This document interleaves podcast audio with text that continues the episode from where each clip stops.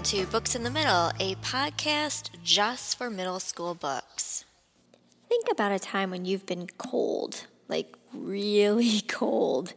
Now imagine you live close to the Arctic Circle. Uh huh, that's got to be cold, right? Well, that is exactly where Sig lives. He lives with his father and his stepmother and his older sister in a cabin basically right around the Arctic Circle. So, yeah, it gets cold in the winter. And one of the things that his father has always told him and really stressed with him is the fact that when it gets cold, even though it looks like the ice on the water might be frozen, never trust it because there could be weak spots in the ice. And if you go through the ice at the Arctic, you're probably not going to survive, even if you do make it out. This particular afternoon, Sig is waiting for his dad to get home from the mining office where he works.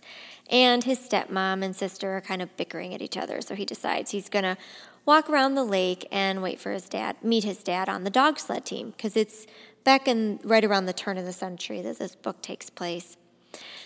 But his dad isn't coming and isn't coming, and he keeps walking farther around the lake because, of course, he wouldn't go onto the lake when something catches his eye out across the lake and it horrifies him because he realizes it's the dog sled team. He races onto the ice even though he knows his father would warn him not to, because when he gets to where the dog sled team is, he finds his father's frozen body and realizes that the worst has happened. Sig saw the whole scene now as if he had been there he saw his father pulling on the gang lines of the dogs' harnesses, the dogs themselves fighting to stay on their feet, claws scraping frantically. Somehow, he gets enough of his body out of the hole and hauls his legs up after him. He knows he has to work fast. His clothes are already freezing onto him, and though home is only a mile distant, he'll be dead before he gets halfway. Unless he can make a fire. He has no wood, but then he sees clearly the sled is made of wood. There are papers from the mine office in his leather satchel, and he's got matches. But with gloved hands, he can't even get the box out of his pocket. He risks pulling off one glove with his teeth and fishes the box from inside his fur lined parka. But it's bad now. His body is shuddering with great convulsions as the ice forming on his legs and feet greedily sucks away his body heat. He drops the matchbox in the snow, and kneeling down, it takes many attempts just to get his fingers, already numb, to close around it.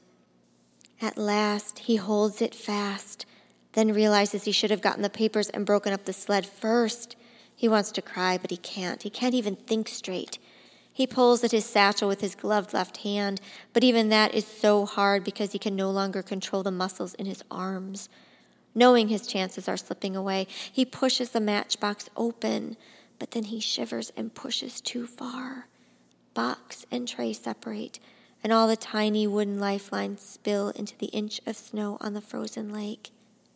Sig sees it all, just as if he'd been there.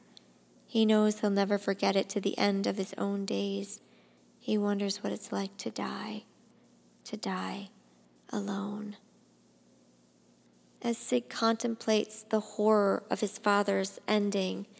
His stepmother and sister come racing out onto the ice with him and discover what has happened. Together, the three of them are able to get Sig's father's body onto the sled, and the dogs take them all off of the ice. When they get back to the cabin, they put Sig's father on the kitchen table and cover him with a blanket. And then his stepmother and sister go to town to try to find someone to help them bury his father.